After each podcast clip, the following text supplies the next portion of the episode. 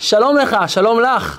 אם יש משהו שאתה מרגיש שאתה לא מסוגל לעשות, אם יש משהו שאת מרגישה שאין מצב שאת תגיעי אליו, זה רק האנשים המוצלחים עושים, רק הם יכולים, רק הם מסוגלים, אבל אני לא יכולה, אני לא יכול, לא מסוגל לעשות את הדברים האלה. חברים, הדברים שנדבר כאן מיועדים עבורכם.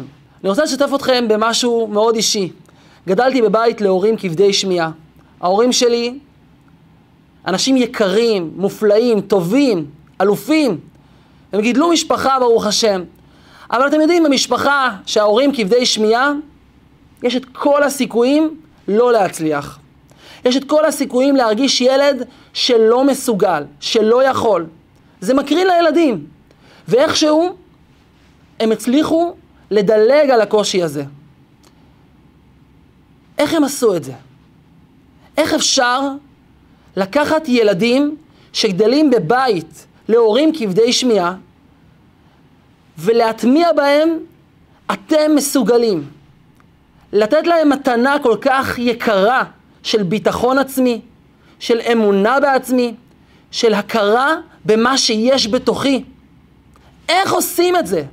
אני פוגש עם המון ילדים בסדנאות שאני עושה, סדנאות יצירה בפלסטלינה, שבהם אני מכניס העצמה חינוכית לאותם ילדים, ילדים שמרגישים כמו שאתם מרגישים לפעמים, שהם לא מסוגלים.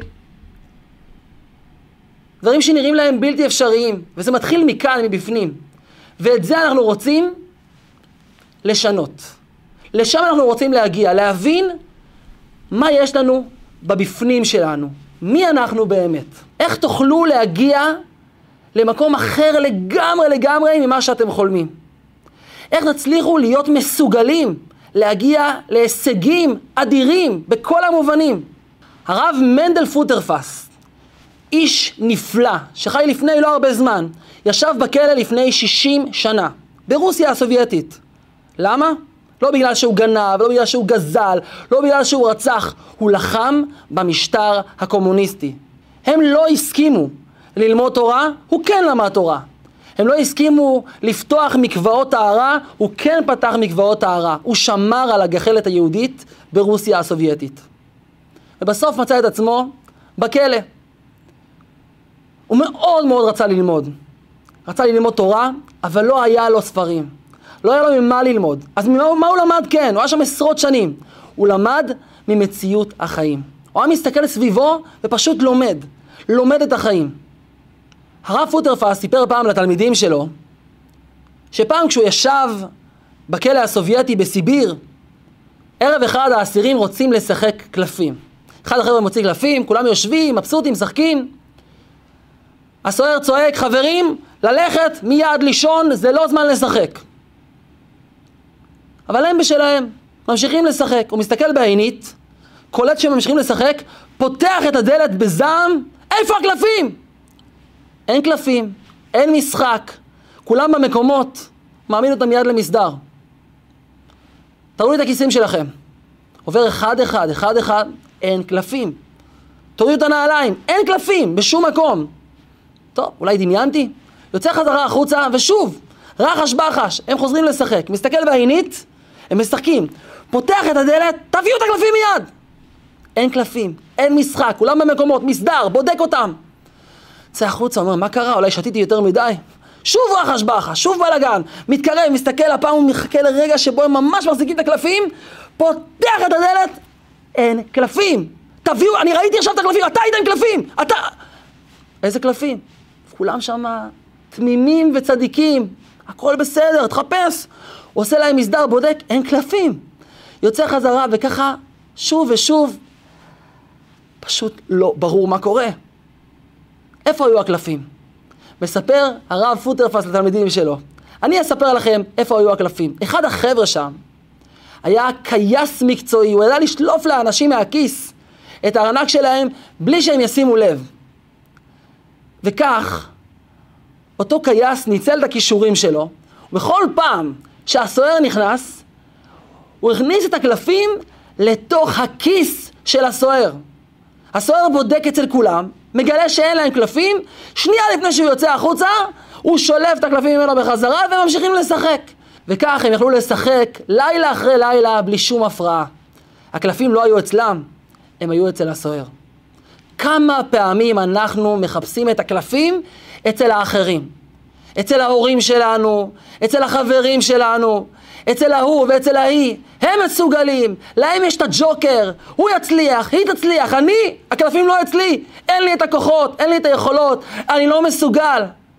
אבל חברים יקרים, הקלפים נמצאים אצלנו. הכוחות הם שלנו, הם בתוכנו. לכל אחד ואחת מאיתנו יש כוחות עצומים, כוחות אינסופיים. ואני מדבר על הנשמה שנמצאת בתוכנו. כותב בעל התניא, מי שייסד את חסידות חב"ד, רבי שניאור זלמן, שלכל יהודי, לא משנה איך הוא נראה, יש נפש אלוקית, חלק אלוקה ממעל ממש. שימו לב למילים המדהימות האלה. חלק אלוקה ממעל ממש. חלק ממש מהבורא, מהאלוקים, נמצא בתוכי, נמצא בתוכך. אצל כל אחד מאיתנו יש נשמה שהיא חלק ממשי מהבורא. מדהים. הבורא הוא אינסופי. הקדוש ברוך הוא, האלוקים, אין לו הגבלה, הוא אין סוף. כמו שאומרים, אור אין סוף. והקדוש ברוך הוא, הבורא האינסופי, לוקח חלק ממנו ומכניס בתוכנו. התורה מספרת על אדם הראשון, יציר כפיו של הקדוש ברוך הוא. הבורא יצר אותו ממש מהאדמה, והתורה אומרת, ויפח באפיו נשמת חיים. הקדוש ברוך הוא הכניס בתוכו את הנשמה. וגם בתפילה שאני אומר כל בוקר, ויש רבים שאומרים את התפילה הזו, אנחנו אומרים, אלוקיי, נשמה שנתת בי טהורה היא, אתה בראתה, אתה יצרת, אתה נפחת בי. בדיוק כמו אצל האדם הראשון, שהקדוש ברוך הוא הכניס חלק מהקרביים שלו אל תוך האדם הראשון, את אותה נשמה אלוקית. כך גם אתה, הקדוש ברוך הוא, נפחת בי, הכנסת בתוכי את הנשמה. אז יש בתוכנו נשמה, והיא נשמה עם כוחות אינסופיים. הקלפים נמצאים בתוכי, הכוחות נמצאים אצלי, ואם כך, אני מסוגל להכל. אם אני רק אתחבר עם הקדוש ברוך הוא דרך הנשמה, אני אגלה שיש לי יכולות אדירות, שאני מסוגל להרבה הרבה הרבה יותר ממה שאני חולם שאני מסוגל. בכל יום ראשון היה הרבי מלובביץ' עומד שעות על גבי שעות ומחלק דולרים. מחלק דולרים.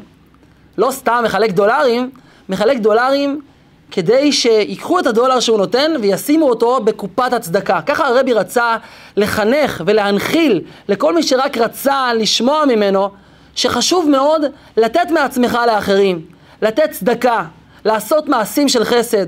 וכך, בגיל מאוד מבוגר, הרבי עומד על רגליו, מקבל בחיוך אדם אחרי אדם, אישה אחרי אישה, גבר אחרי גבר, ילד, ילדה, יהודים, לא יהודים, את כולם בסבר פנים יפות. אישה אחת, מבוגרת, בת 85, מחכה לקבל מהרבי דולר. היא הגיעה ממקום רחוק, שאלה איפה מקבלים את הדולר, הראו לה איפה בדיוק, והיא עומדת. עוברת שעה, ועוד שעה, והתור מתקדם. אבל כמה זמן אפשר לעמוד? לוקחת כוס מים, מתיישבת קצת. בכל זאת, הגיל עושה את שלו, והתור הארוך עושה את שלו. היא מגיעה לרבי כבר מותשת. אומרת לו, רבי יקר, אני ממש לא מבינה אותך. איך אתה עושה את זה? אני לא מסוגלת לעמוד על הרגליים כבר. הרגליים כואבות, אני, אני גמורה, אני עייפה. אנחנו באותו גיל. אתה גם בערך בן 85, איך אתה מסוגל לעמוד כל כך הרבה זמן על הרגליים, ולא רק היום? גם שבוע שעבר, גם לפני שבועיים, גם שבוע הבא תעשה את זה. מה, מה, איך אתה כל כך הרבה זמן עומד ולא מתעייף? מה הסוד? איך לא מתעייפים, רבי?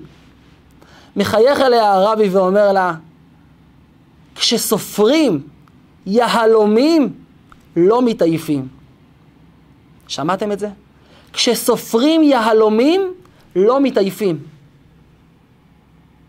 רק תביא לי עוד יהלום, ועוד אחד, ועוד, אני מוכן כל היום לספור יהלומים. ככה רבי הביט על כל יהודי ויהודייה שעברו מולו. יהלומים. אבל האדם הזה עשה ככה, והיא עשתה ככה. ו... יש פה נשמה, יש פה יהלום. יהלום לא יורד הערך שלו בגלל כל מיני כיסויים, בגלל קצת בוץ שמרוח עליו. היהלום נשאר יהלום.